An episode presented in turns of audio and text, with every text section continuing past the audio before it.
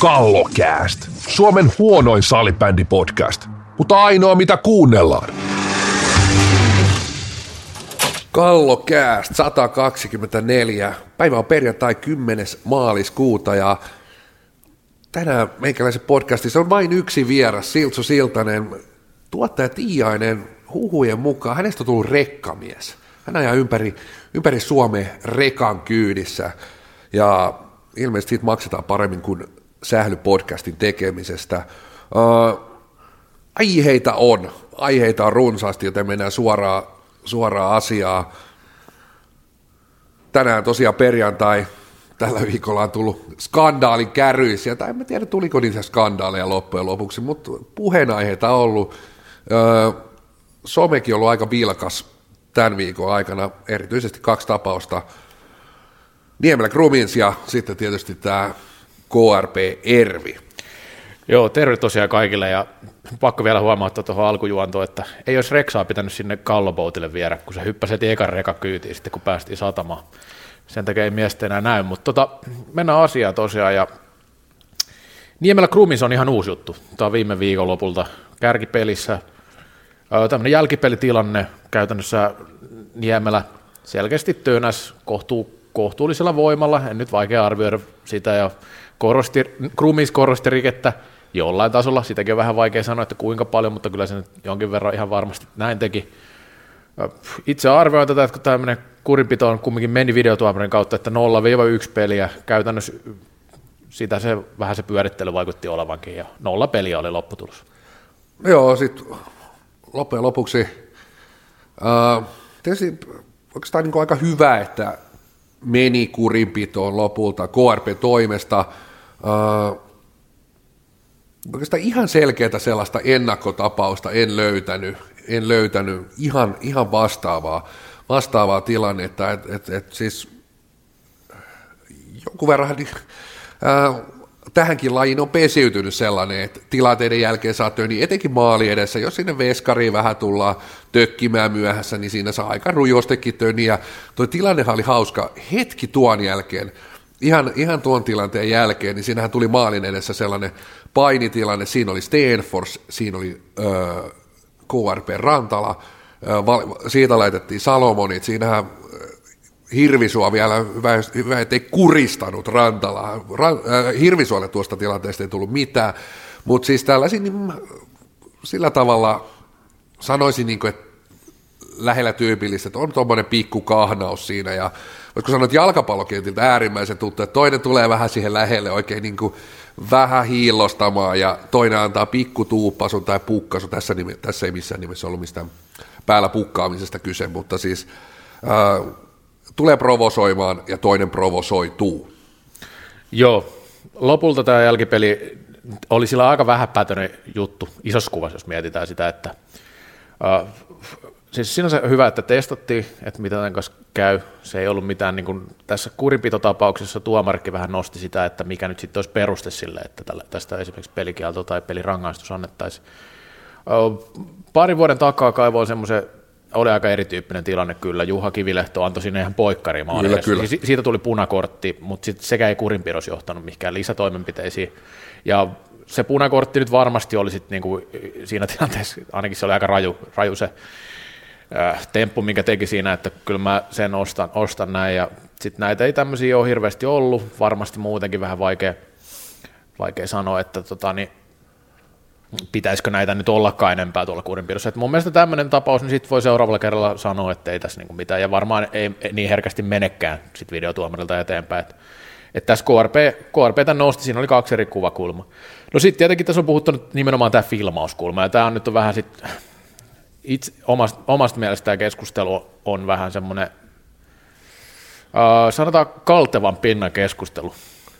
Mä sanon kohta miksi, mutta sanon sä nyt ensin jotain tähän asiaan. No siis, mun mielestä se on 2 eri asiaa, että ei se, että Niemelä lähdettiin tutkimaan, niin mä oikeastaan niin kuin edes katsonut sitä Krūmiņš-kulmaa niin kuin ihan hirveästi, että tekeekö loikaa ja kuinka paljon tehostaa, mielestäni tehostaa. Mutta se on eri asia tässä. Kyllä. Mun papereissa, niin se on eri asia, että mä en edelläkin, mä olisin ostanut sen 1 peli myöskin Niemelä, että okei, laji vetää tämmöisen linjan, että noissa jälkipeleissä tuommoisissa tilanteissa selkeä, hyvinkin, mun mielestä mulle aika riittävä oli se jo se ruudunkin kuvakulma, näkee miten tossut nousee, kantapäät on ilmassa siinä vaiheessa, kun olkapää osuu se sitten ylärintaan vai solisluun kohdalle vai mihin se nyt osuu, sitä nyt en oikeastaan kummastakaan kuvakulmasta ihan tarkkaan näen, että siihen ylärinnan alueelle lähelle osuu ja tossut on ilmassa, mun mielestä toi olisi ihan okkin, että mä olisin ostanut yhden pelin myöskin, että laji vetää tohon linja, tommonen selkeä jälkipeli, selkeä provosoituminen, mutta nyt se oli tavanomaista pelitilanteesta seuraavaa riitelyä tämä tilanne, ei pelikieltoa. Mennään Krūmiņšiin, minun mielestäni tehostaa ja ehkä sitten olisi voinut katsoa sitä videoa, ketkä katsoo pidemmälle, hän on 3-4 sekuntia myöhemmin hän on yrittämässä maalintekoa. Et siis se, että lentää katolleen ja on 3-4 sekuntia myöhemmin pystyy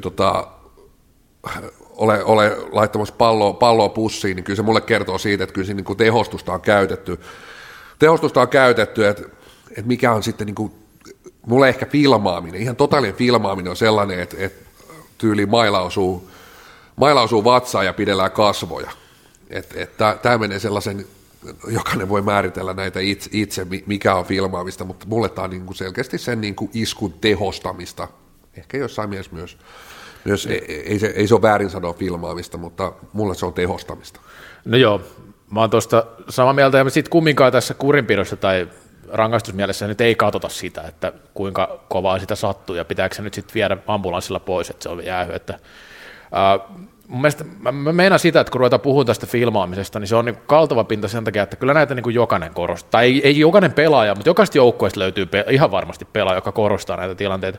Et jos sitten aina, ei aina, mutta sanotaan nyt sopivin väliä, jos aina vedotaan siihen, että joku filmasi tai ei, niin se on mun mielestä, sit niin kuin, se menee ihan älyttömäksi. Sitten voi aina sanoa käytännössä, että tuossa oli korostus, tuossa ei toi oikeasti sattunut noin paljon, ei näin paljon.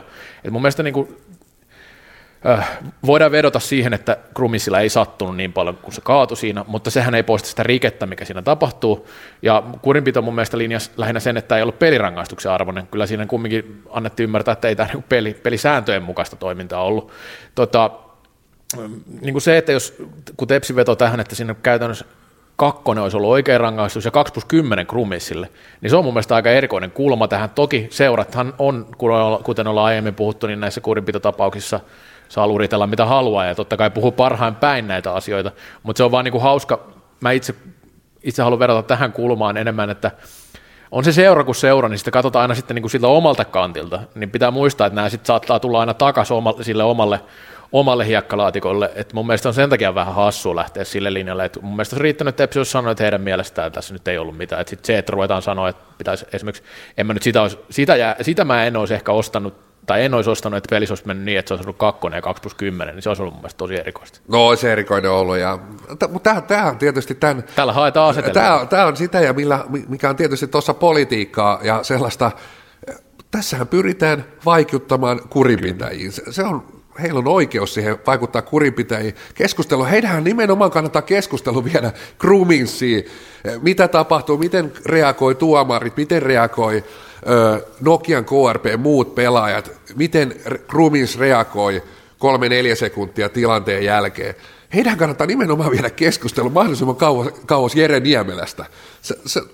Se on heidän oikeus ja mahdollisuus tässä, näin toimii käytännössä. Ei ole eka kerta, eikä tuo ole vika kerta. Mutta se, että mun mielestä ehkä silti mä käyn ostaa sitä, että siinä mä menen, nämäkin on niin kuin monessa kohtaa säännöt on sillä tavalla veteen piirrettyjä viivoja, että tässä tehostetaan. Mä niin kuin ostan sellaisen, mun mielestä meidän pitäisi puuttua sellaisiin tilanteisiin, että kun nykyään osuu olkapäähän tai osuu rintaan ja sitten pidellään kasvoja. Ja kun nämä pääosumat on nostettu tosi ihan aiheesta tietenkin, ihan aiheesta jalustalle, ja ehkä mäkin olin, en nyt ollut ehkä ihan tosissani, mutta tietynlainen naivius oli siinä, että toivottavasti pelaajat ei menisi siihen, että kun pääosumat nostetaan jalustalle, niin jokainen olkapääosuma, rintaosuma, pikkuhipsu, niin ollaan kasvot siellä käsissä, jääpussia tuodaan otsalle, mutta tämä on kilpaurheilu. Olisi niin kuin naivia ajatella, että pelaajat ei käyttäisi ja joukkueet käyttäisi niin se vaan menee. Niin se vaan menee, ja tässä ei mun mielestä menty silti siihen, että sieltä oltaisiin pidetty sekuntitolkulla kasvoja tai jotain ja tuotu jääpussia otsalle niin, ei menty ihan niin pitkälle myöskään tuossa, että siinä mielessä juuri tämmöinen tehostaminen, että sun tulee pikkusen selkää, notkahtaako polvet, hyppäätkö laidan yli, näitä nähdään joka pelissä useita tilanteita. Joo, ja mä meinaan nimenomaan tässä sitä, että kun tämä filmaaminen on sitä, että niinku sen futiksessa näkee, että sit joka helvetin tilanteessa mennään siihen, että nyt filmataan näin, ja kun se ei ole ihan sama asia välttämättä aina se kaatuminen, ja niin kuin mä oon enemmän tuolla linjalla kanssa, että jos se osuu johonkin muualle ja sitten se rupeaa pitää sitä päätä, niin sitten se on. Mutta otetaan nyt tähän kiinni vähän, koska vähän noita tutkailin esimerkiksi kurinpitotilanteita, mitä tässä kauden aikana on ollut, niin siellähän itse asiassa ollut aika vähän loppupeleissä näitä pääosumia sitten sen syksyn jälkeen. Että siinä mielessähän peli on ollut aika siistiä, että nimenomaan peli on ollut siistiä. Tietysti otetaan edelleen aika lyhyt sillä tavalla, että nyt näyttää siltä, että ollaan tehty oikeita ratkaisuja, kurinpidon kovemmat rangaistukset ovat vaikuttaneet tähän, ja totta kai varmaan se, että pääosumat on ollut paljon puheessa, on vaikuttanut pelaajien sellaiseen havainnointiin, tilanteisiin, menoihin, ehkä nyt ollaan edelleen tosi pienellä, ja miten ne tuntuu, että ne tulee aina vähän ryppäissä. Niin. Se on myös sellainen psykologinen asia, että aha, tuolta tuli tommonen napsu, seuraavassa pelissä tommonen hipsu ja jälleen kerran ne nousee vähän puheisiin, ne nousee, tuomarit tarkkailee niitä enemmän, joukkue tarkkailee niitä enemmän, nostetaan kurinpitoa, viedään videotuomarille, että ne on, jos katsoo tätä historiaa, niin ne on usein tulee vähän ryppäissä, mutta totta kai toivotaan, että tämä on pidempi trendi ja se oikeasti se muutos on tapahtunut, mutta mä en vielä laita tähän leimaa. Mä en vielä laita leimaa, että oikeasti olisi tapahtunut selkeä iso muutos, mutta mä toivon ja totta kai tällä hetkellä näyttää sitä. Joo, ja ei voikaan tietenkään yhden kauden perusteella tehdä mitään päätöksiä toisin kuin voidaan muuttaa säännöt niin, että 5+5 muuttuu 2, tai kun 5 muuttuu 2+2, niin sehän pystytään tekemään aika pienikin perustein. Tässä on mielenkiintoista. Kovin helpolla ei löydä tuolta, en jaksa kaivaa ihan jokaista peliä, että kuinka paljon on tänä vuonna noita 2+2 jaettu versus viime kauden 5-minuuttiset, ne löytyy kyllä. Viime kauden 5-minuuttiset löytyy kyllä helposti, mutta kuinka monta 2+2 on jaettu, mitä johtopäätöksiä tästä voisi vetää? Mä sanoisin, että niitä ei ole jaettu hirveän paljon. Nyt mennään mutulla, nyt mennään niinku ihan perstuntumalla. Toivottavasti tuolla on joku, ketä jaksaisi laskea, että paljon 2+2 minuuttisia on jaettu tällä kaudella. Onko mun muistikuva paljon niitä vitosia mahtoi olla viime vuonna? Mä tuossa ne laskin joku päivä, mutta nyt on taas semmoinen niin sanotusti, että tässä hetkessä en muista sitä, mutta mä uskon, että se luku on ihan perstuntumalla, mutulla, ne on aika lähellä. Eli mitä me vedetään, mitkä on johtopäätökset? Sanotaan, että ne on lähestulkoon samat. Mitkä on meidän johtopäätökset? On jälleen peli mennyt puhtaammaksi, siistimmäksi vai onko niin sanotusti, että tämä sääntö ei kuitenkaan ole sillä tavalla toiminut? Voidaanko me vetää sen johtopäätös, koska ajatushan toisaalta oli siellä taustalla, että tämä helpottaisi tuomarien, voisiko sanoa kynnystä, madaltaisi tuomarien kynnystä antaa isompi rangaistus. No mä tutkailin tätä viime kesänä, ne löytyi itse asiassa ne tiedot kyllä tuolta, että paljon niitä vitosia oli. Muistaakseni niitä oliko 28 tai tällaista viime kaudella? Ostan ton tällä ihan tunnin. Ja niistä ulosajoihin liittyy 14. Viime vuonna oli paljon ulosajoja verrattuna tähän kauteen. Tähän kauteen niitä on tullut 6 vaan. Ja aikaisemmilla kausilla se on ollut suurin piirtein sitä luokkaa. Niin kuin. Mutta siis sehän oli, että eihän siinä se mitä tutkittiin kyselytutkimuksilla ja niillä tilastotutkimuksilla, niin ei ollut Suomen liigasta, vaan se oli Ruotsista ja Sveitsistä. Ja Sveitsissä nämä määrät oli ihan naurettavia, se oli 2 kaudessa niin vitosta ja ulosajoja, ja Ruotsissakin oli paljon pienempi kuin Suomessa. Ja Ruotsissa, kun sitä 2+2 testattiin, niin siellä niinku selkeästi lisääntyi myös ne. Et Sveitsissä ei tapahtunut käytännössä juuri mitään muutoksia siinä mun mielestä, että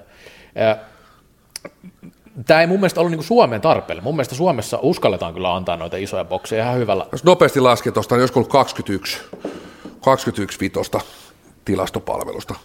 Ihan tuommoinen nopea lasku. Voi olla, että niitä oli niin vähän, mutta mun mielestä niitä oli enemmän. Voi olla, että... Runkosarjasta puhun vielä. Niin kuin, että, joka tapauksessa niin niitä on niin kuin ihan hyvä... Suomessa jaettu ihan hyvin, ja Suomessa ei mun mielestä ollut tätä ongelmaa. Tämä oli enemmän ulkomainen ongelma kuin suomalainen, ja sitäkin silloin tutkaille, että paljonko ne ratkaisee pelejä. Siihen ei tullut kyllä niin kuin juurikaan merkitystä sillä, että niitä vitosia jaettiin. Mutta me voidaan mun mielestä ehkä tästä asiasta nyt mennä eteenpäin, koska seuraava asia on tämä isompi juttu käytännössä, eli tämä KRP Ervi-tapaus.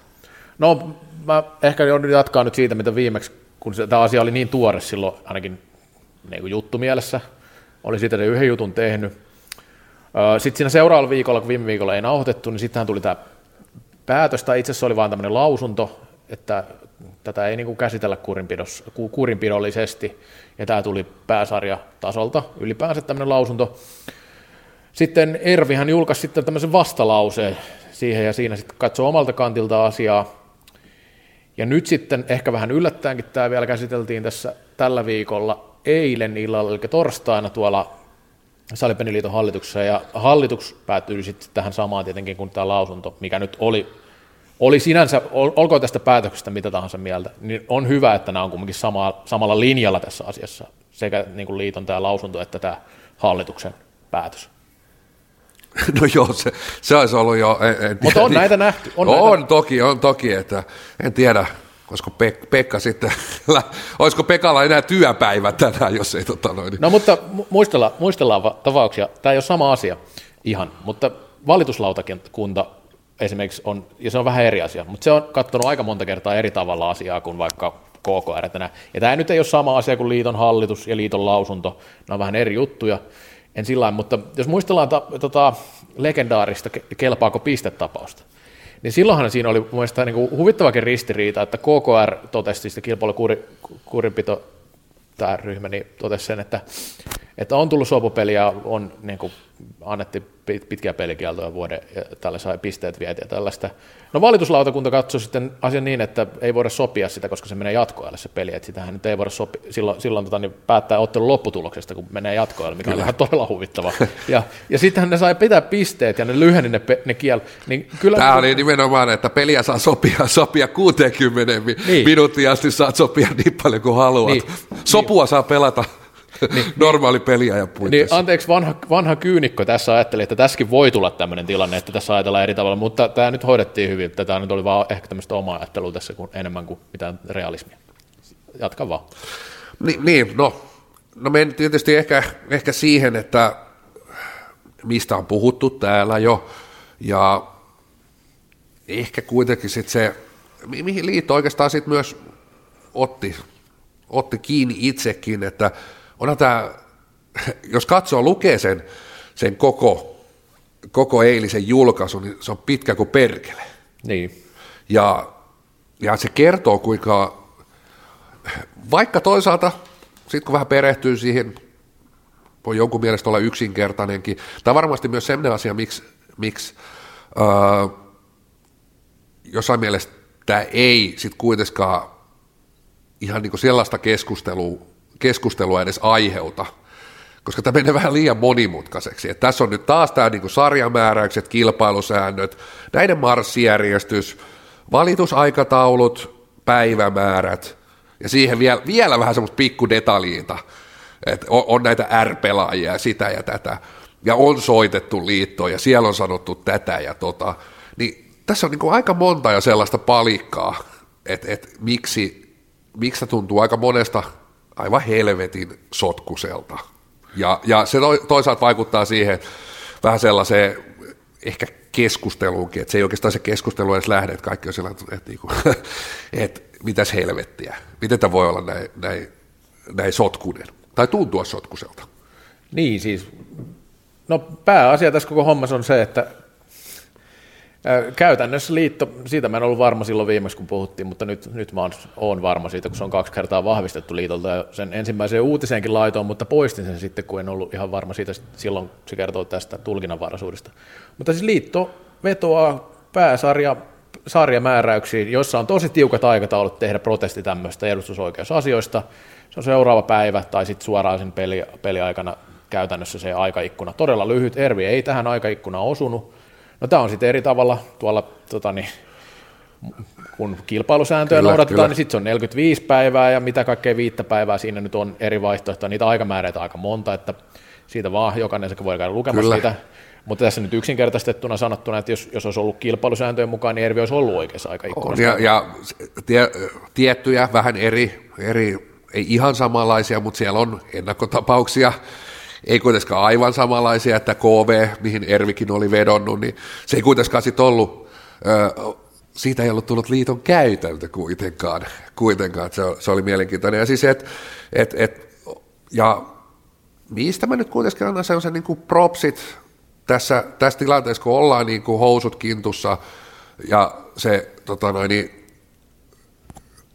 kalsarit on täynnä jo tavaraa, niin kyllä sitten aika selkeästi tuotiin heti tuossa esille, että ne virheet ja nyt oli niin kuin oikeasti aika laittaa se käsi kuivumaan muutakin kuin pelkästään niin kuin kirjekyyhkyjen osalta, että nyt niin kuin johdon osalta myöskin, että he tulee myöskin siis selkeästi kasvoina, että 3 pointtia siitä niin kuin nousi, että kestänyt aivan liian kauan tämä keissi, aivan liian kauan, että siellä nyt ei hiihtolomat ole tämmöisissä asioissa, ne on niin kuin huonoja selityksiä, koska nämä pisteet, ensinnäkin nämä pisteet, jos on vaikka muuttunut, niin nämä on niin kuin motivaatiotekijöitä. Okei, joku voi tuolla taas sanoa urheilusta ymmärtämätön, että no jokaista peliä lähdetään voittaa ja pisteet on pisteitä ja jne, mutta se on paskapuhetta. Ne, ketkä ymmärtää urheilusta, niin se sarjataulukolla, mikä on sun lähtökohta ottelu, onko sun pakkovoitto tai onko sulla pisteellä mitään merkitystä. No motivaatiotekijöitä, niillä on hirveä merkitys. Kyllä. Myönsivät itsekin, että säännöt ei ole selkeitä eikä yksiselitteisiä. Ja 3. pointti oli, että viestintä seuroille aikarajoista merkittävistä päivämääristä, se on ollut puutteellista.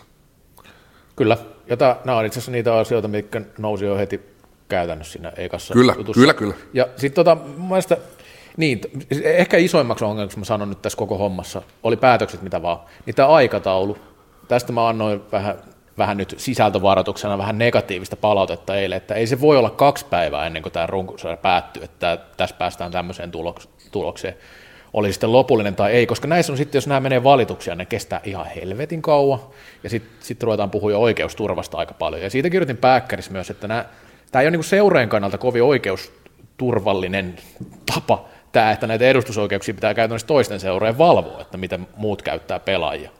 Totta kai se on sen oma joukkueen niin vastuulla KRPn tässä tapauksessa. KRPhän, eihän sitä kukaan kiistä, että KRP on tehnyt sen rikkeen. Sehän tässä on huvittava ongelma. Niin, tässähän niin mainitaan, niin kuin, muistaakseni ensimmäinen lause taitaa liitollakin olla, että rike on olemassa, rike on tapahtunut, mutta sitä ei edes käsitellä niin, tässä.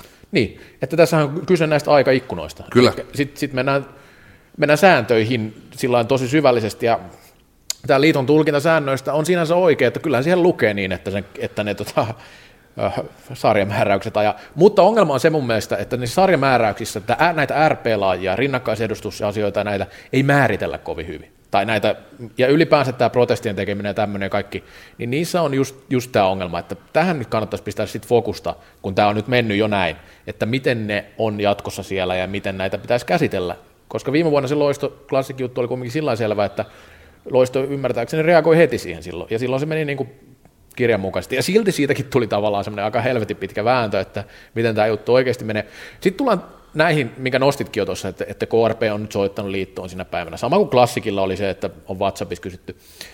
Mä en ehkä niin kuin jotenkin pysty uskoa, että se lopulta sitten vaikuttaisi siihen lopputulokseen hirveästi, jos siinä päädytään siihen, että nämä on muuten mennyt oikein ja sitten todetaan, että se on tehty. Että nämä on näitä niin kuin selityspuolen, mitä totta kai, se on heidän kannaltaan se asia niin. Ja on, kyllä mä tiedän, että sieltä on soitettu, koska on tästä asiasta keskustellut muutaman kerran KRP-edustajan kanssa ja on keskusteltu henkilön X kanssa, nimeä en tiedä, mutta uskon, että näin on käynyt. Mutta se ei välttämättä todista niin kuin vielä mitään, että tai siis se pitäisi pystyä jotenkin todistamaan myös sitten, että minkälainen keskustelu on käyty, mitä sanottu, mitä on tullut esiin. Kaikki nämä asiat on hankalia.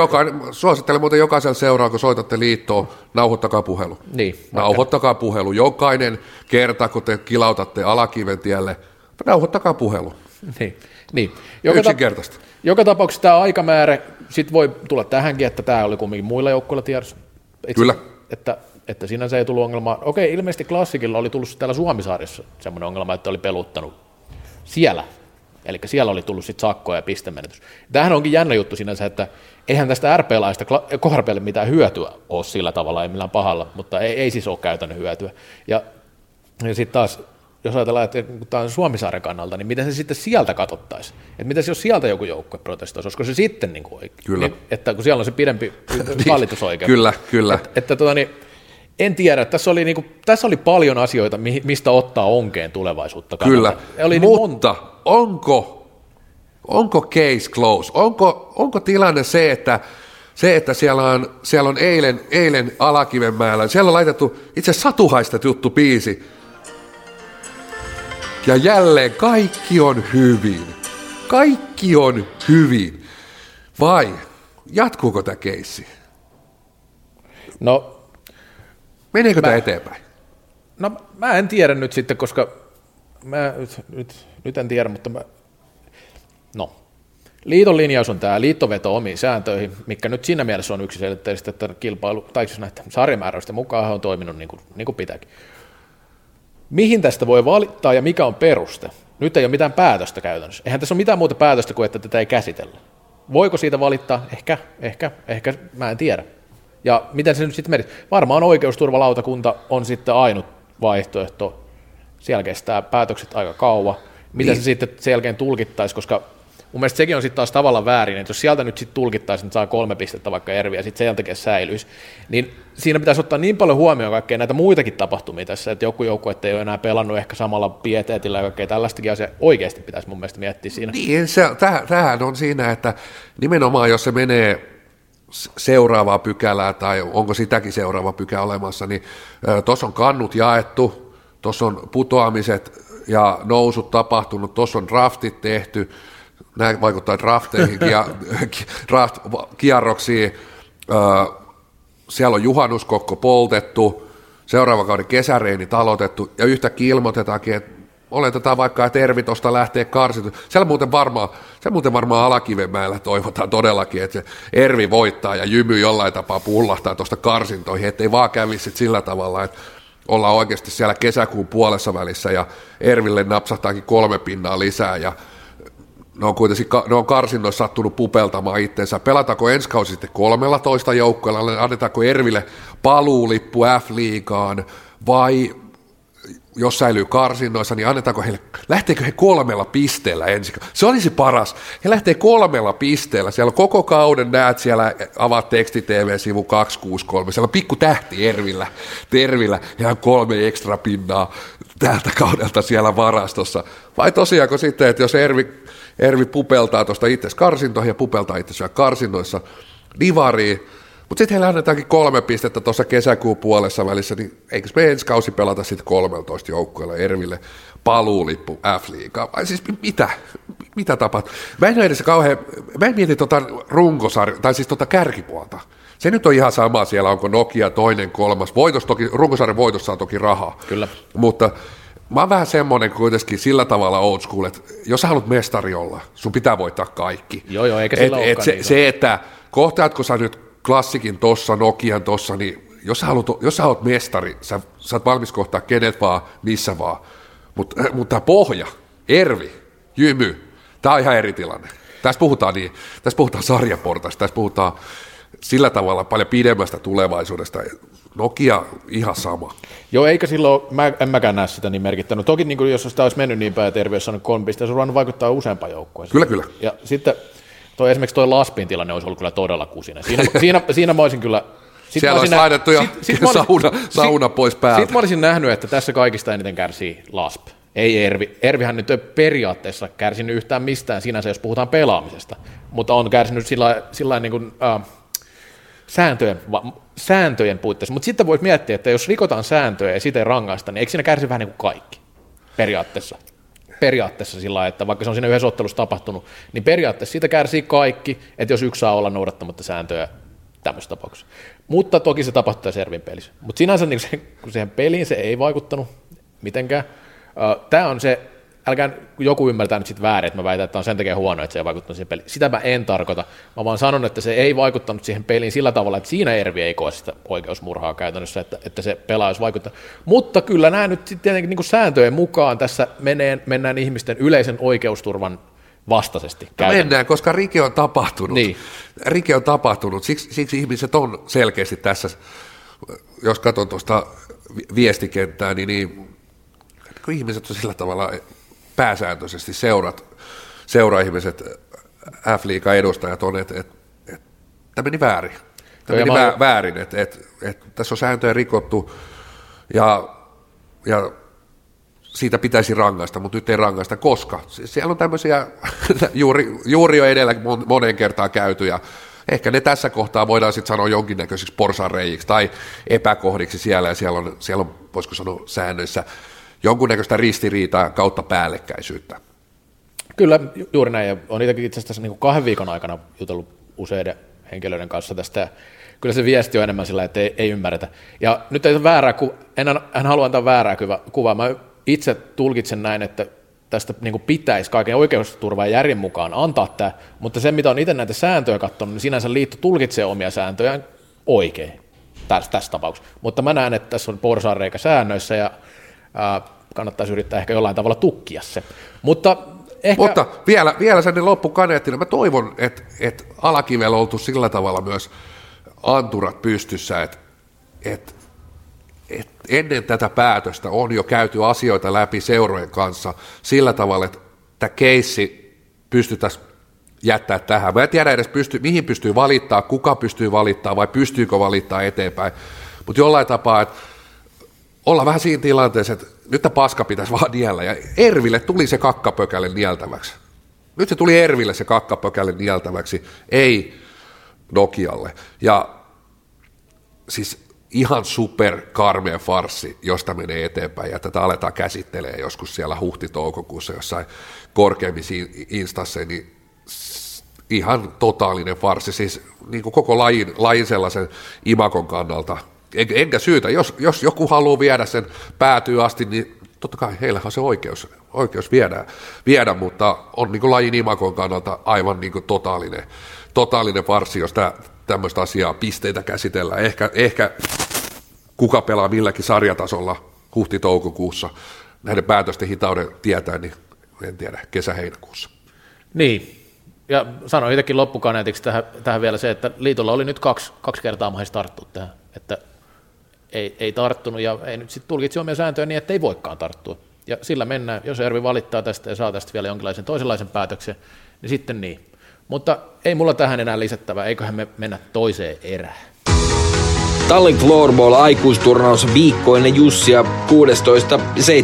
kesäkuuta. Perjantaina pelien jälkeen pokeria ja lauantaina partit ja palkintojen jako. Pelimuoto 1+4. Sarjoina naiset, miehet ja sekajoukkueet. Mesto on rento meininki, ei jännittäjille. Kaiken tasoisille pelaajille, esimerkiksi polttariporukoille.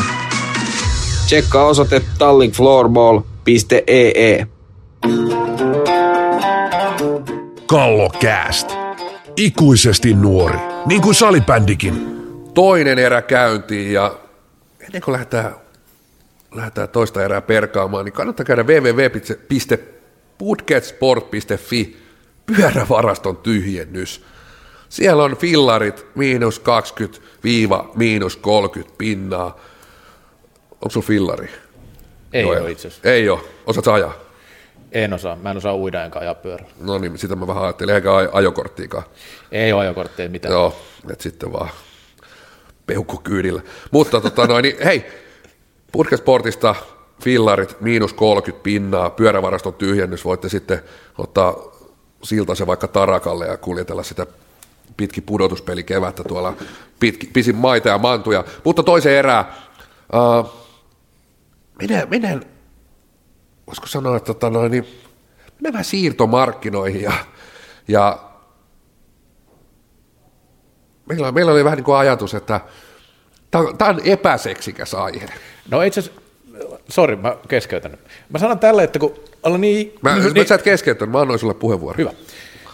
On niin paljon ollut tässä viime aikoina tästä puhetta, että kun asioihin nyt on kommentoitu tällainen vähän negatiivissävytteisesti, kun on ollut näitä drafteja ja sitten tämmöisiä pieniä tapahtumia tässä. Ja mun mielestä kumminkin meilläkin on täällä vähän tietenkin pilkettä silmäkulmassa asioissa, mutta sitten meillä on myös ihan tämmöisiä konkreettisia ehdotuksia, että me halutaan yleensä lajille hyvää ja ajatellaan, että näistä asioista on hyvä keskustella ja niitä voi nostaa ja vähän räväkästikin ja ne aina tulee vähän semmoisia kulmia, että ne kaikki ei tykkää niistä. Ihan vaan niin kuin vinkkinä kaikille, kun tätä kuuntelee, että se on välillä vähän niin kuin tarkoitus, että kaikkea ei tarvitse tykätä näistä jutuista.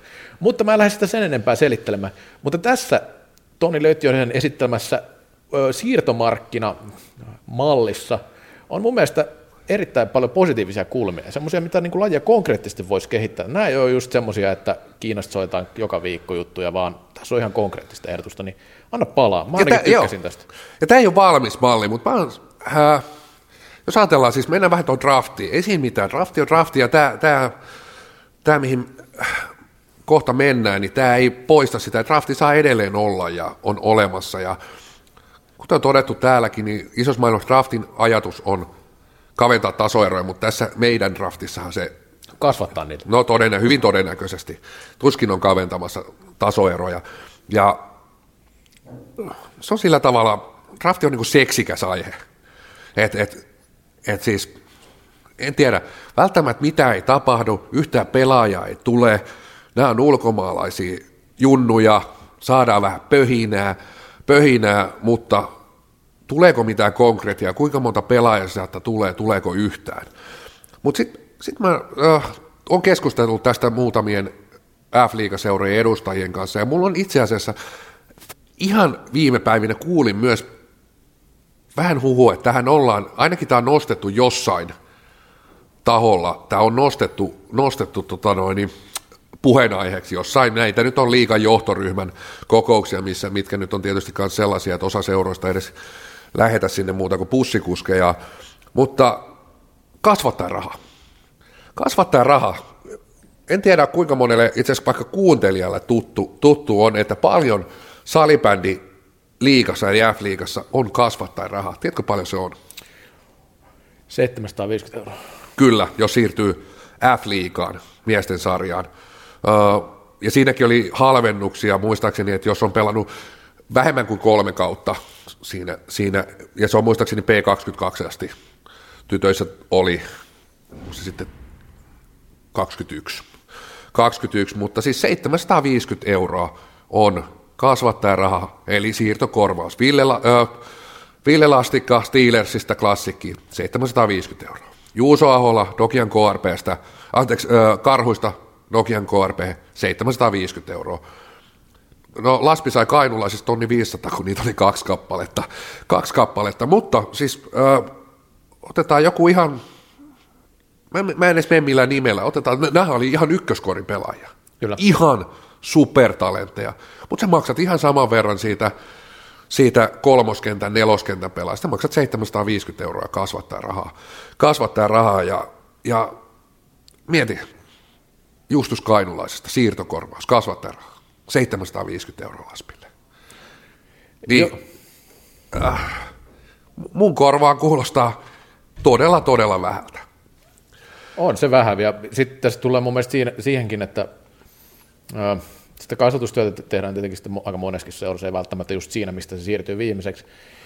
Ja sitten huomioisin tässä just, tai tässä ajattelussa, mikä sulla tässä taustalla, ja tiedän nyt, mitä haettaisiin kokonaisuudessa, niin kumminkin tullaan siihen, että myös nämä heikommat seurat vois hyötyä siitä, että ne menettää niitä hyviä pelaajia, eikä vaan niinku haitata niiden toimintaa se, että menettää. Ja sama sitten ajatella vaikka divariikin voisi ajatella sillä, että sieltä voisi joku saada jonkinlaista taloudellista, että pystyy kasvattamaan liigapelaajia. Saipa. Niin. Paljon tällä hetkellä. Siellä on Huppuset, siellä on Jere Niemelä, se on Juuso Kekki. Mm. Ihan niin kuin parin vuoden sisällä siirtyneitä pelaajia. Ja otetaan yksi malli Suomesta, mikä on vähän niin kuin samanlaisessa tilanteessa oleva laji. Ei mennä jalkapalloa ja jääkiekkoa, koska siellä on se ulkomaan vaihtoehdot niin merkittävänä. Mutta pesäpallo, siinä ei ihan hirveästi siirrytä ulkomaille. Kyllä. Kasvattaa raha se on vähän erilainen, se on 100 euroa per liigaottelu. Joo. Eli siinä tietysti lähtöraha on vielä pienempi. Ja se on 3000 euroa asti, eli 30 liigapeliä kun olet pelannut, niin se on 3000 euroa. Ja mulle ihan suoraa mallia. Mä sanoisin, että tässä voisi olla muutamia vaihtoehtoja, mutta ehkä lähtökohta olisi näiden välimalli. Perusmaksu lähellä sitä 750 €, 1 000 €. Vaikka 500. Niin. Ja sieltä mentäisiin ehkä jopa sitten sinne niin kuin 4-5 000 € asti. Ja siinä olisi se raja.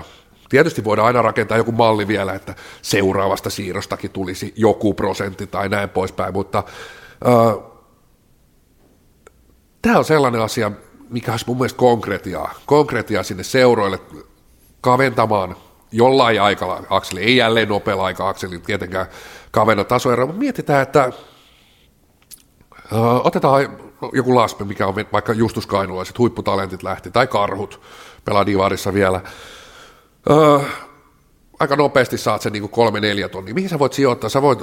Sillä saa jo juniorivalmentajan, sä voit olosuhteisiin, sä voit johonkin satsata. Välttämättä sillä rahalla sä nyt saa pelaajaa korvattua yksi yhteen. Ja ei se mun mielestä ole ideakaan, mutta mihin sä käytät? Pystytkö se olosuhteisiin? Pystytkö nimenomaan taas vaikka valmennukseen ja ehkä profiloitumaan jälleen kerran sellaisen, että okei, me hyväksytään, että nämä pelaajat lähtee, mutta me saadaan oikeasti näistä kunnollinen korvaus. Ja toki tähän voisi montakin pykälää laittaa, esimerkiksi joku maaottelumäärä taas tulisi lisää, että mihin ne summat sitten laitetaan, miten se rakennetaan, niin se on semmoista tietynlaista hiomista, mutta tämä ei ole, en tiedä, toivottavasti jossain, että huhu, minkä kuulin, niin on konkretiaa, että jossain on joku ottanut tämän esille. Mutta tämä on helposti se, että tämä ei ole taas, että jos me ajatellaan draftia, ja mitä mä oon kuullut tuolta liigan johtoryhmistä, kun liigajoukkueet kokoontuu, ne ei tässä laissa kokoonnut kai Teneriffalla, kuten lätkässä, mutta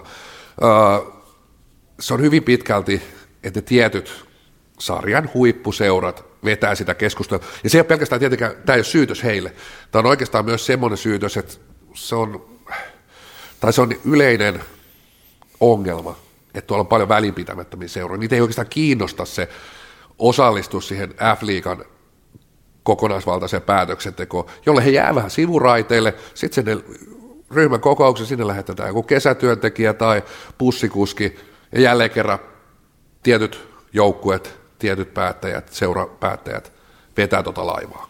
Joo, ja tämä on asia, mistä mä oon itse asiassa jonkin verran, kun keskustellut seurojen edustajien kanssa, kun niillä on jotain reklamoitavaa jostain päätöksestä, että, ja sitten kun joku sanoo, että tästä on yhdessä päätetty, niin mä oon yrittänyt sitä sanoa, että kuinka paljon te keskenään tästä käytte tätä keskustelua, että kuinka paljon siitä tulee sitä oppositiota tai niitä niin kuin vastakommentteja siinä vaiheessa, kun siitä asiasta keskustellaan, koska se on se oikea aika tuoda niitä kysymyksiä tälle.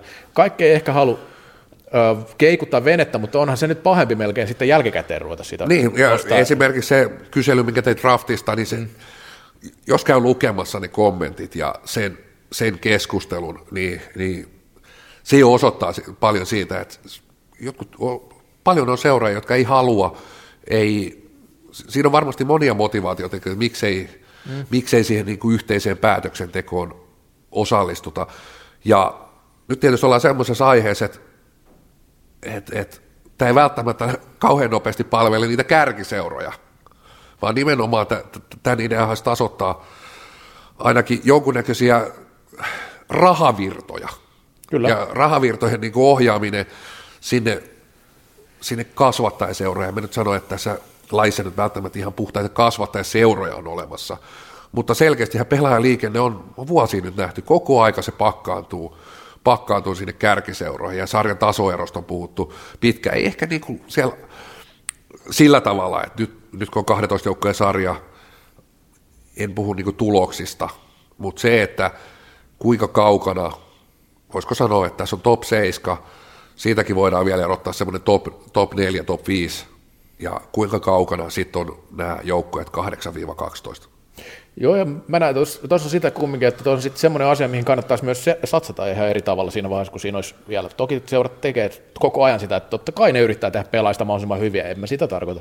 Mutta sitten voisi olla myös semmoinen profiloitumisasia jollain tavalla, jollain seuralla, että voisi olla täällä. Ja tästä vaikka divarissakin, miten ajattelee, että sieltä lähtee kehittämään, niin on se divarista helpompi ehkä kehittää joukkuetta liigaan päin. Vaikka nyt sitten menettäisikin pelaaja, jos sitä vähän niin kuin tulisi rahaakin sisään sieltä, ja sitten sitä kautta pystyisi taas lisää tekemään hyvää sinne seuralle ja kehittää sen seuraa.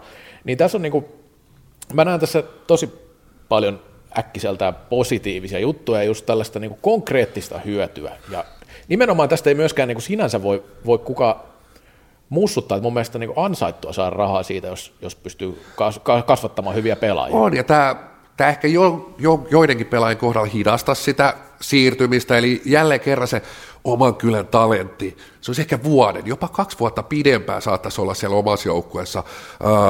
Tietenkään esimerkiksi tämä perusmaksu, mun mielestä tämä ei voi tässä lajissa nostaa liian suureksi, tämä on amatöörilaji, tässä lähdetään toiselle paikkakunnalle erilaisista syistä opiskelemaan kyllä, töihin, kyllä.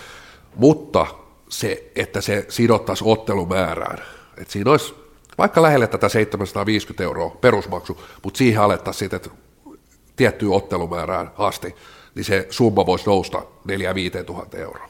Joo, tietenkin tässä tulee just sit voi miettiä näin, että jos on joku vaikka kolmoskentän luuta, joka nyt sitten siirtyy paikkakunnalle X opiskelun takia ja on pelannut siellä toisjoukkueessa, että jos sen hinta onkin sitten yhtäkkiä vaan hemmetin iso, niin kyllä sitäkin voi vähän miettiä, että kuinka isoksi se voi kasvaa, ettei se mene siihen, että sitten tämmöisiä pelaajia ei voi hommata ollenkaan. Koska se kyllä, ja siis näkisin tietysti jälleen ei saa olla liian naivi, että kun mennään kilpaurheiluun, niin yritetään repiä sitä, mutta sitten tietysti voisi ajatella, että joku joukkue, hei meillä on tuossa kolmoskentän pelaaja, kuinka tärkeä se nyt meille on, että onko summia myös vaikka sovittavissa sit siinä tilanteessa, että se nyt siirtyy tonne joukkueeseen, ei se sielläkään ole mikään ratkaisupelaaja, jne.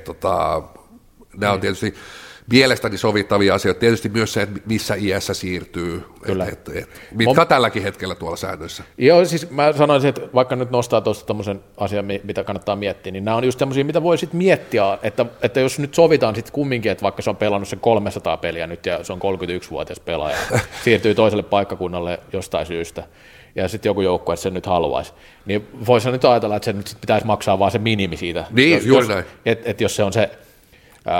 molemmille ok, tämmöinen, ajatellaan nyt näin. Ruotsissa tämä käytäntö ainakin on ollut että tietyllä lailla siis näistä pelaajaoikeuksista tai tällaisista joutuu maksaa joka tapauksessa, että on olemassa aina nämä tietynlaiset siirtokorvaukset, mutta tämä on semmoinen asia, että varmasti tuu käymään ainakin keskustelua jatkossakin eri tahojen kanssa, ja toivoisin, että tässä olisi sellainen, mitä ehkä ne liikan keskikastin jälkimmäiset joukkueet lähtis ajamaan, ja toivottavasti nämä huhut, mitä tullut korvaan, että tämä olisi jossain yhteydessä nostettu, niin toteutuisi, koska jälleen kerran yksi positiivinen asia, tämä laji on menettänyt 20 000 jäsentä, suurin osa, no en tiedä, onko ne senioripelaajia, junioripelaajia, mutta varmasti halutaan lisää junioripelaajia, jälleen kerran, okei. Saat siirtokorvaukset, pystyt satsaamaan vaikka johonkin kerhotoimintaan. Se on toki pitkä matka siinä, että satsaat 9-vuotiaisiin, mutta jälleen kerran se juniorityön merkitys, kasvatat oman seuran junioritoimintaa, sen laatua ja profiloidut sitä kautta, niin kyllä mä näen, että tässä on tämä ei vaan ole sillä tavalla niin kauhean seksikäs, tämä ei herätä kenenkään otsikoita tuolla. Drafti on vähän sillä lailla kaikki, että mitä vittua, ja laji ulkopuolellakin olla, että mitä vittua, mutta tietenkään tämä ei ole sellainen asia. Joo, ja nyt täytyy sanoa sitten tähän, että me nyt heiteltiin näitä lukemia, että nämä ei ole mitään semmoisia meidän linjauksia, että nyt vaikka pitäisi maksaa Justus Kainulaista 5 000 €, että kun kuuntelet tämän keskustelun, niin kun alkaa loppuun, nämä on nyt vain esimerkkejä tästä, että näähän voidaan linjata ihan miten nyt vaan, mutta näitä voi silti järkevöittää, että ei, nämä ylätaso tai alataso, ne on päätetty, ne on sellaisia asioita, mistä voidaan sopia. Kyllä, mutta kyllä. Tämä nykyinen malli ei vaan niin kuin ole se paras mahdollinen malli. No ei mielestäni, että jos ajatellaan, että pesäpallossa kasvattajaraha voi parhaimmillaan 3 000 €, tässä se on 750 €, niin jo siinä on aika iso ero, ja jälleen kerran pesäpallossa on jollain tavalla sidottu myös siihen, että minkä verran se pelaaja, millainen rooli se on siellä, että tämä ehkä estäisi myös sellaisia, että pelaajia hankittaisiin ihan vaan sinne niin penkin jatkeeksi. Niin, siis tämmöinen suurmaailmasta tuttu, kun ei ole vastustajalla, niin se on jo plussaa. Kyllä. Hankintametodi. Mutta hei, mennään epäseksikkäästä aiheesta seksikkääseen aiheeseen, ja F-liigan päätöskierros ja 3. erä.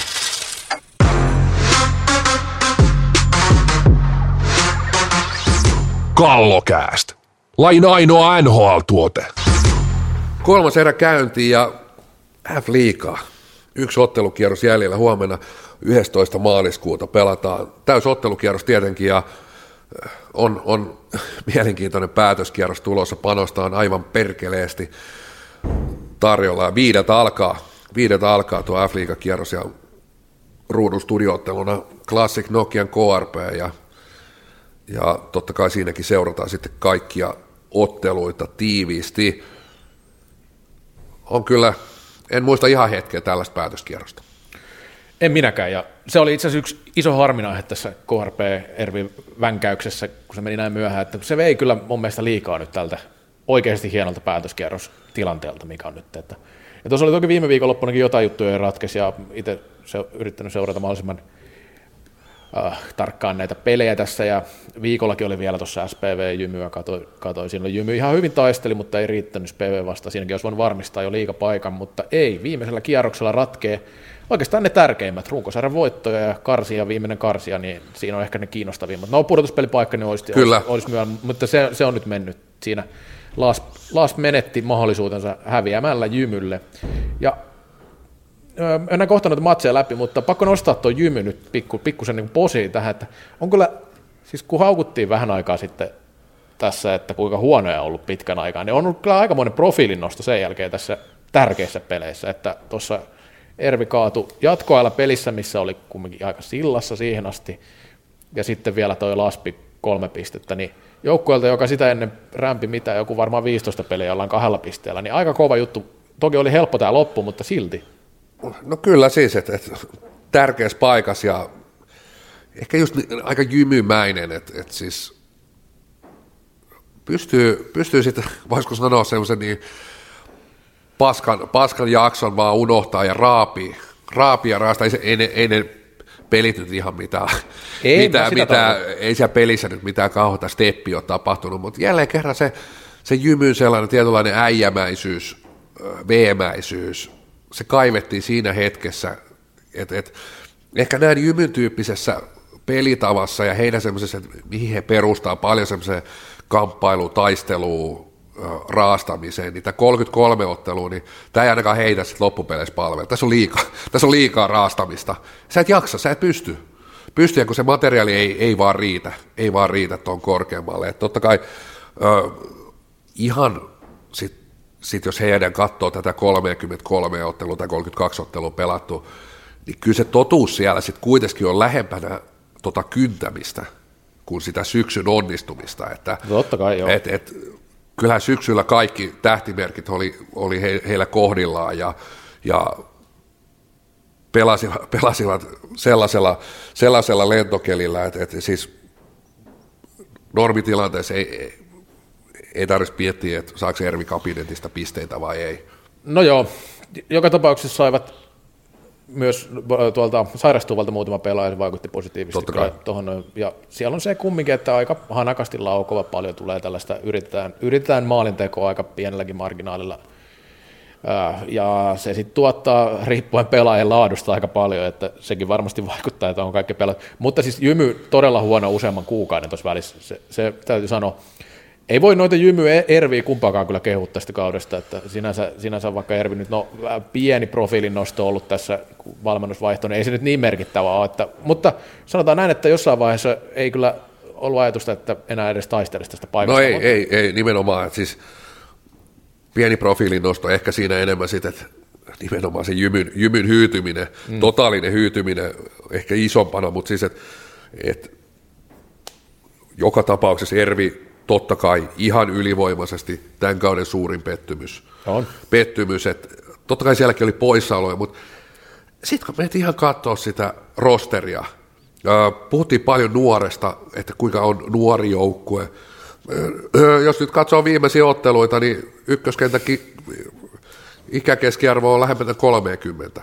Siellä on Mika Moilainen, Tommi Ruusena, Jani Kukkola, Janne Salonen, ei nyt ihan samaa ikäluokkaa mennä, mutta on Perttu Järvinen, Ossi Jalonen, kokeneita liikaratsuja, et siis, ja vaikka nämä nimet, Jani Kukkola, Mika Moilanen, Tomi Ruusena toki viime kaudella ihan pelasi uran parhaan kauden. Tämä kausi ei ole niin hyvä ollut, mutta siis, että nämä pelaajat ei enää primissa, mutta onhan nämä laatupelaajia. Että kyllä, jos kun katsot sit, mietit Jymyä samaan aikaan, mietit Laspia, jopa Olssia samaan aikaan, niin kyllä tämä on niinku ihan, siis todella siis katastrofaalisen heikko kausi. No siis muunittu. Siis kyllä. Ei siitä voi mun mielestä kahta sanaa sanoa, että kyllä Ervi nyt pelaa aivan vääristä sijoista suhteessa materiaalinsa, että jos meillä nyt kausiennakossa taisi olla 9 tai jotain tällaista, että olisi voinut taistella pudotuspelipaikasta, niin kyllä se nyt ihan realistinen olisi tuolla materiaalilla. Kyllä. Ja varsinkin katsotaan, että ei nyt montaa pistettäkään ole toki sinne 9 sijaan eroa, mutta alta taso. Ja tämä ei ole ensimmäinen kausi, kun näin käy. Tämä on jo 3. kausi käytännössä putkeen, kun näin käy. Eikö tässä ole jo 3 kautta mennyt pudotuspelien ulkopuolella? Kyllä. Että, kyllä siellä on peiliin katsomisen paikka. Toki nyt siellä on tietenkin kaikki keskustelut ja kaikki on vähän rauhoittunutkin tässä vuosien varrella, että sinänsä on katsottu peiliin varmasti, että en sitä sano, mutta kyllä Ervissä, niin kuin se esimerkiksi Jymy-peli, katoin sitä, niin kuin hyvin hallussa, pelaa ihan niin kuin sillä ihan ok peliä pelaa, Ervit on niin kuin häntä päähän nähden ja tällaista, mutta jotenkin sitten ei kumminkin, se, niin kuin se viimeinen semmoinen jymymäisyys puuttuu siitä, että naulattaisiin ne pelit ja vietäisiin, no okei, FPC Turku sitten kaatui aika selvästi tuossa, siinä on Jymy nyt, tai Turulla nyt ei ole mitään panosta näissä peleissä, ja se varmaan näkyy näissä ihan viimeisissä, mutta kyllä siinä jotain, mä en tiedä oikein mikä siinä puhuttu. Mä en osaa oikein sanottaa sitä, mutta kyllä siitä jotain... Niin kuin täytyy sanoa, että kolikolla on 2 puolta mun mielestä, mä katsoin Ervin pelitapaa, niin sehän on se niin kuin liiton pelikirja. Kyllä. Siellä on käyty kaikki nämä liiton valmennuskurssit, ja sieltä on lyöty suoraan se sapluuna on kyllä lyöty, että siis varmaan... Jarkko Rantala Faksista tullut pelikirja, mutta siis on optimistinen. Sanotaan, että materiaaliin nähden, kuitenkin materiaaliin nähden. Mm. On tosi optimistinen. Ja sitten ehkä niin kuin FPC-peleissä, kun joukkueella on se rosteri, että se alkaa näkyä, ja siksi mä en ole niin karsinnoista yhtään huolissaan. Jos ei tapahdu jotain ihan henkistä sulamista, siellä on kuitenkin sinne karsintamaailmaa hyvä maalivahti, ja siinä pelitavassa on sellaista sillä tavalla asioita, joita niin kuin divarijoukkueet ei pysty niin kuin hyödyntämään. Mutta sitten kun mennään tuonne top 6, no voisi sanoa top 7 jengeihin, niin kuin noilla pelaajilla ei tällä hetkellä oikeastaan kyky riitä. Siinä on Miro Mäkelällä tosi sellainen niin kuin, optimistinen pelitapa ja rohkea pelitapa. Siinä on paljon samaa, mitä on ollut Suomen maajoukkueella Klassikilla, missä niin sanotusti reagoidaan todella paljon. Pelaajan pakko reagoida puolustuspelissä äärimmäisen paljon, ja se ei ole sama, sit kun sulla on Niko Salo siinä keskellä reagoimassa, tai sitten sulla on Tenhosen veljekset, niin siinä on vaan niin kuin viiveessä on eroa, ja se alkaa näkyy noita huippujoukkoja vastaan, mutta ison palasen on kyllä Ervin valmennus ottanut tuossa, ja siksi mä en ole niin karsinoissa, mä en ole kyllä yhtään huolissa tuon joukkojen osalta. Joo, siellä on kuitenkin sit myös sellainen, että sinne karsintoihin sit kokemus, siellä on sit nämä niin Kukkolat, Ruusendaalit, Moilaiset, ne on aika arvokkaita sinne peleihin, kun lähdetään jos lähdetään divarijoukkoita vastaan kyntään. Joo, tuli tuosta mieleen, että vähän tulee mieleen tämä KV, kun tippui sillä yhdellä kohdalla, niin siinähän oli vähän samaa, että yrittivät pelata sillä materiaalilla vähän liikaa suhteessa siihen, se meni sitten ihan päin persistä loppupeleissä, että ei tämä tule yhtään. Ja yksi ongelma tietysti, että pakkien laatu, puolustajan laatu, puolustajan paloilien laatu, siitä on puhuttu Ervin kohdalla joku sen vuosi, se ei edelleen laahaa. Se ei ole, jos mietit nykysalibändiä, että sieltä löytyy sitä ihan kohtalaista vähän niin kuin peruspakkia ja kokenuttakin, mutta ei ole riittävästi käsiä ja jalkoja. Ei ole riittävästi. Mutta pakko nostaa tämä, kun tuolla kelpaa, kun Piste nosti tämän jutun, ja mä haluan itsekin, että tästä vähän nostaa se keskustelu tässä vaiheessa, koska tämähän olisi kaikkien aikojen sarja, jos sattuisi nyt ja Tervi menee karsimaan ja ottaisi hooksi. Ei kyllä. Totta. Siis mun mielestä se olisi aivan niin kuin käsittämättömän mielenkiintoinen sarja, jos näin kävisi. Kyllähän se niin kuin Mosalla ja Areenacenterissä pelit. niin en tiedä missä pelattaisiin, mutta joka tapauksessa niin on se, kyllä se nyt syttyisi tuosta. Kyllä, ehdottomasti. Ensinkin sisäinen tämmöinen sarja. Siinä olisi kyllä paineita aivan pikkusen ehkä niin kuin Ervillä tässä. Ja tosiaan eräviikingit viimeisen kierroksen Laspi hyvät paikka ottaa pisteet. On. Mutta ongelma on se, että Jymy kohtaa FPC Turun, joka nyt on todettu, että on ehkä liigahistorian kaikki aikojen huonoin joukkue.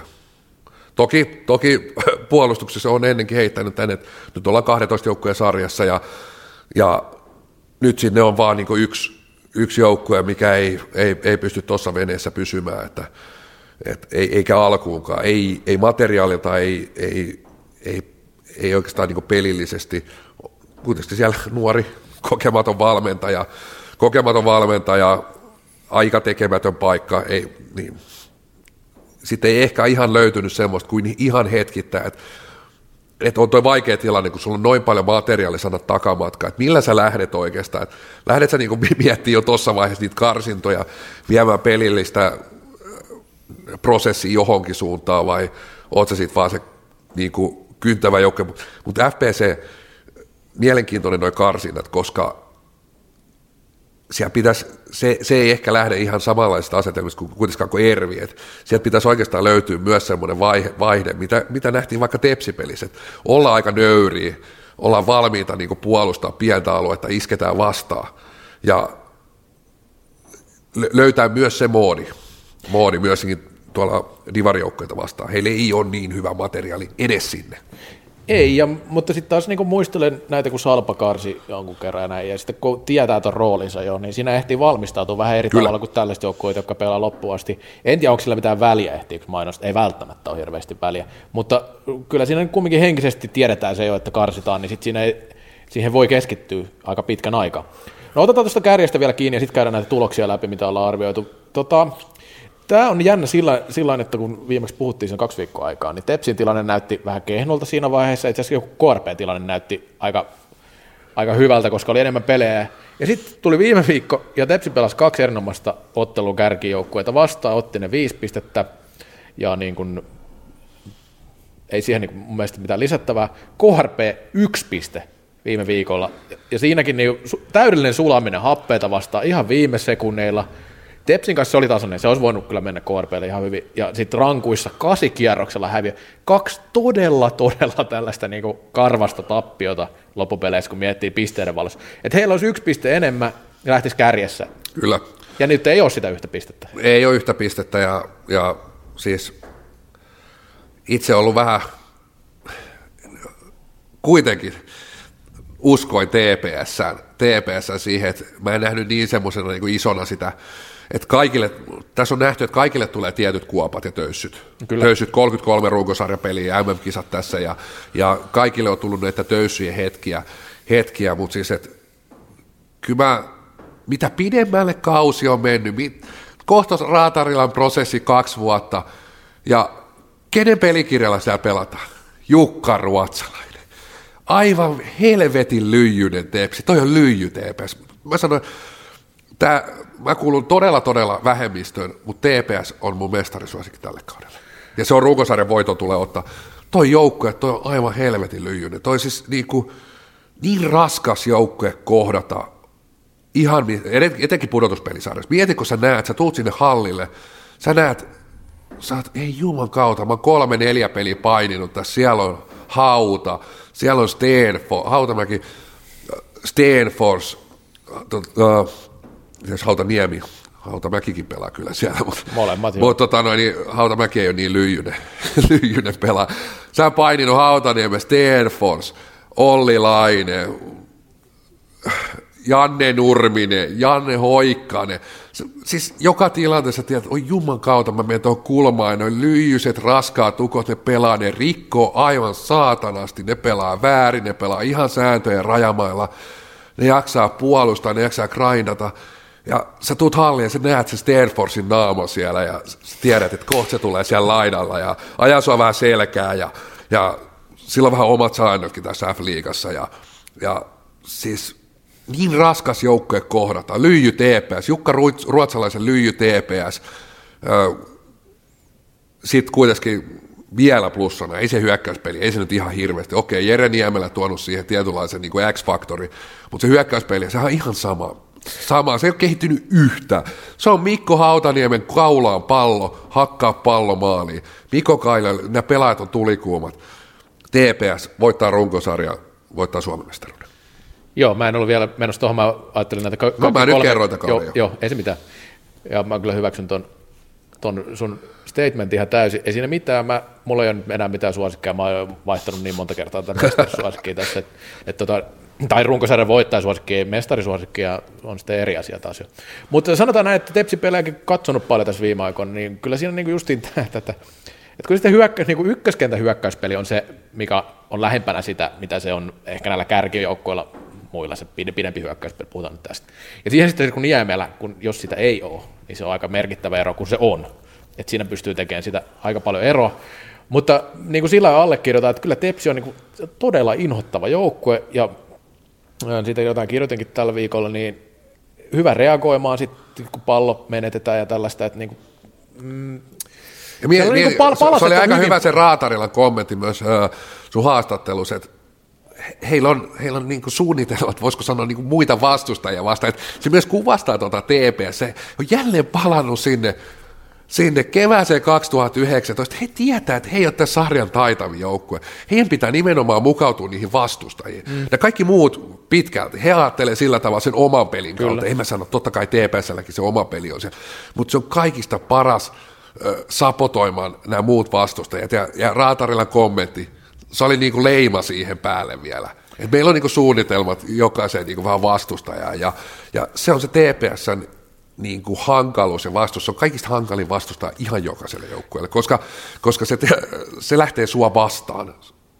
Joo, ja mun mielestä tässä niin kuin peliä, miten sitä on kehitetty ja miten Tepsi pelaa, niin just tuolle Klassikille niin kuin todella inhottava vastustaja. Sillä lailla, kun Klassik yrittää pelata näitä pitkiä hyökkäyksiä ja mitä kaikkea nyt näitä helvetin fraaseja nyt löytyykään. Katoin sitä Klassik Ervi-peliä siinä, Klassik Tepsi-peliä, tätä kolmatta peliä. Klassik on 3 kertaa hävinnyt Tepsille, se on hyvä muistaa. Ja mun mielestä siinä niin kuin tuli hyvin se, että pelataan vaan helvetin tiiviisti se puolustuspeli siellä omassa päässä. Sitten kun hyökätään, niin hyökätään aika vaarallisesti, nopeasti. Reagoidaan niihin, kun vähänkin tulee semmoista tilannetta, että voidaan iskeä kiinni, pakko isketään kiinni.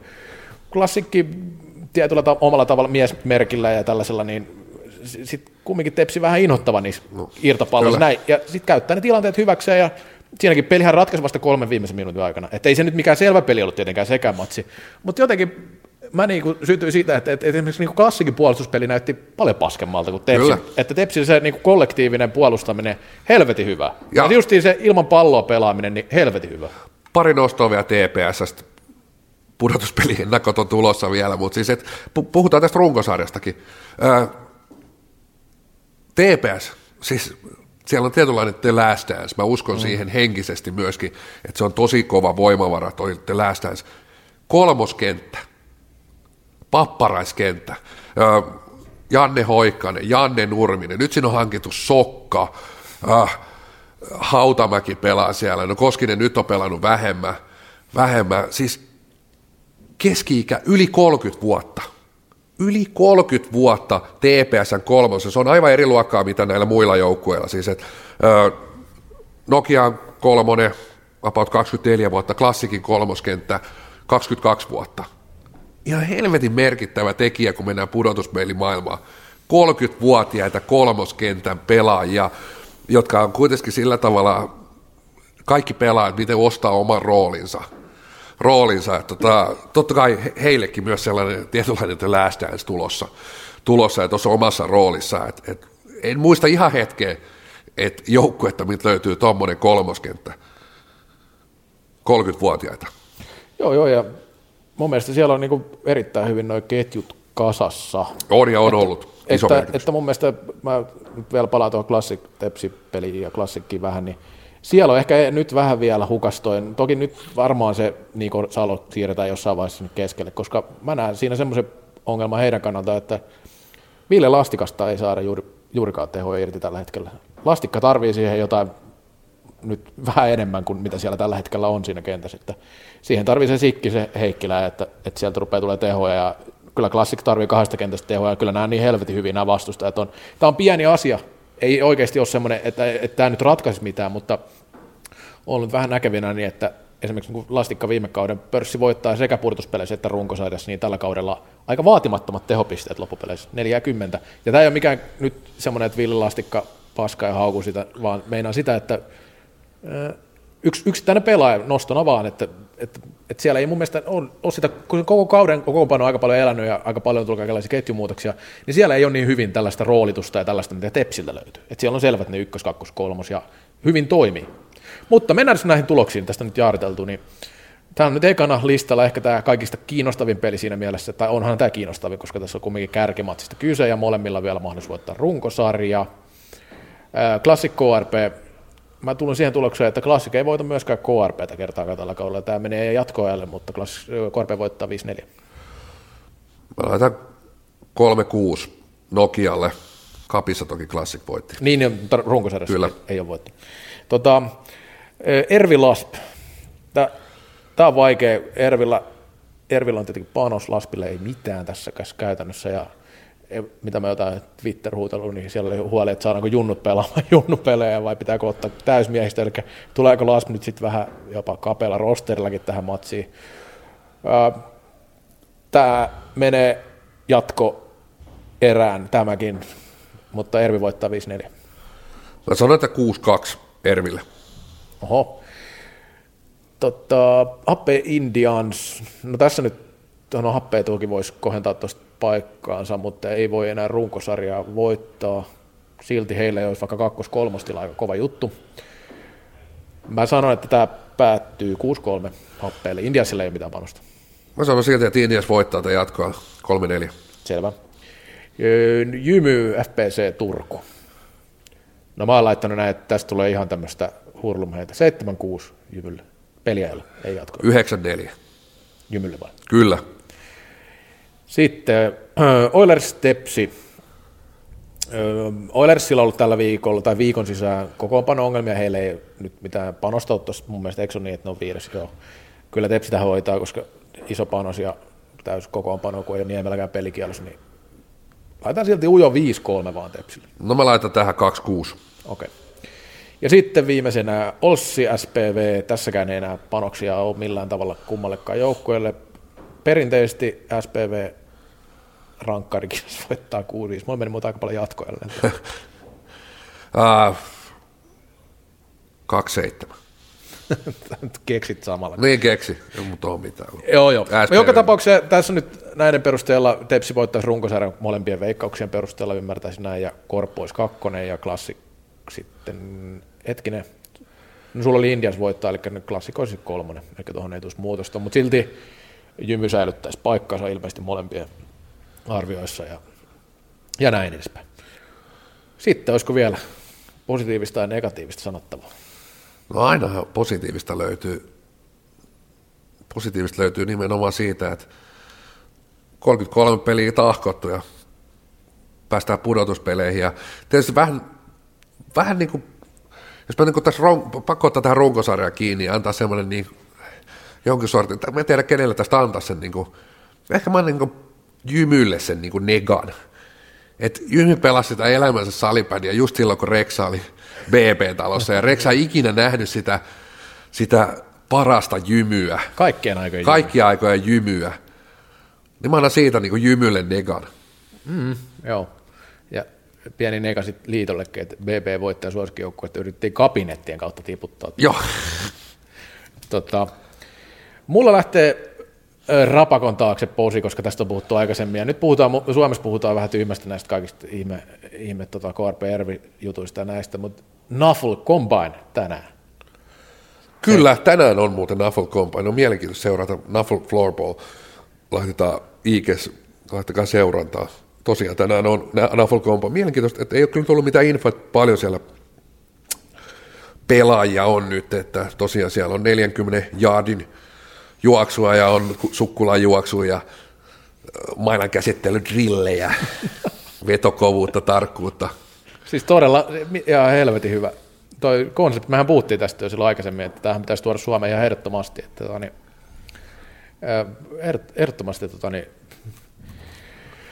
lähtee meikäläisen viikon posi sinne. Jaa, vielä voisi yhden posin tähän. No aina yksi vielä. Tähän päräyttää, sitten lähdetään helvettiin. Lähdetään tuonne, kun tuo Suomi-sarja on niin me ollaan haukuttu monesti, että se on semmoista sekoilua se koko paska, ja niinhän se on ollutkin monta vuotta, mutta nythän siellä on tullut pelkkää posi-uutista, siellä on reipeä, kun Pacmani fanittaa, ja Niipakoksen peleissä käy enemmän porukkaa kuin liigajoukkojen peleissä ja kaikkea tällaista, niin onko tämä nyt sitten nousemassa kumminkin tuolta vähän niin kuin ohi kaikkea? Tältä? Niin, onko tämä jopa siis lailla, että miettii, että pitäisikö tälle myydä ennemmin joku sponsorinimi? Kyllä. Eli, tämä on paljon kiinnostavampi sarja kuin toi Divari, että pitäisikö, että siellä oli alkukaudesta vielä hyviä valmentajikin, että mä nyt loppukaudesta tiedän, että miettii sarjan tasoa, että sieltä, no ei Oskari Saari tainnut sana monoa, enkä tiedä saiko Timonenkaan, mutta Timonenkaan varsinaisesti monoa, mutta paljon laatupelaajia, laatuvalmentajia, ja ehkä tänään vaan pitää vähän seurata, että nousisiko toi Lovisan tuuri takaisin Divariin.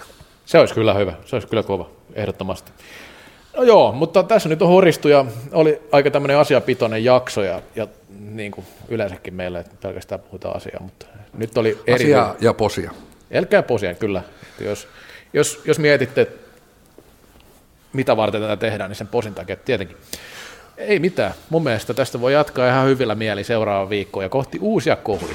Moi moi! Kallocast. Ikuisesti nuori, niin kuin salibändikin.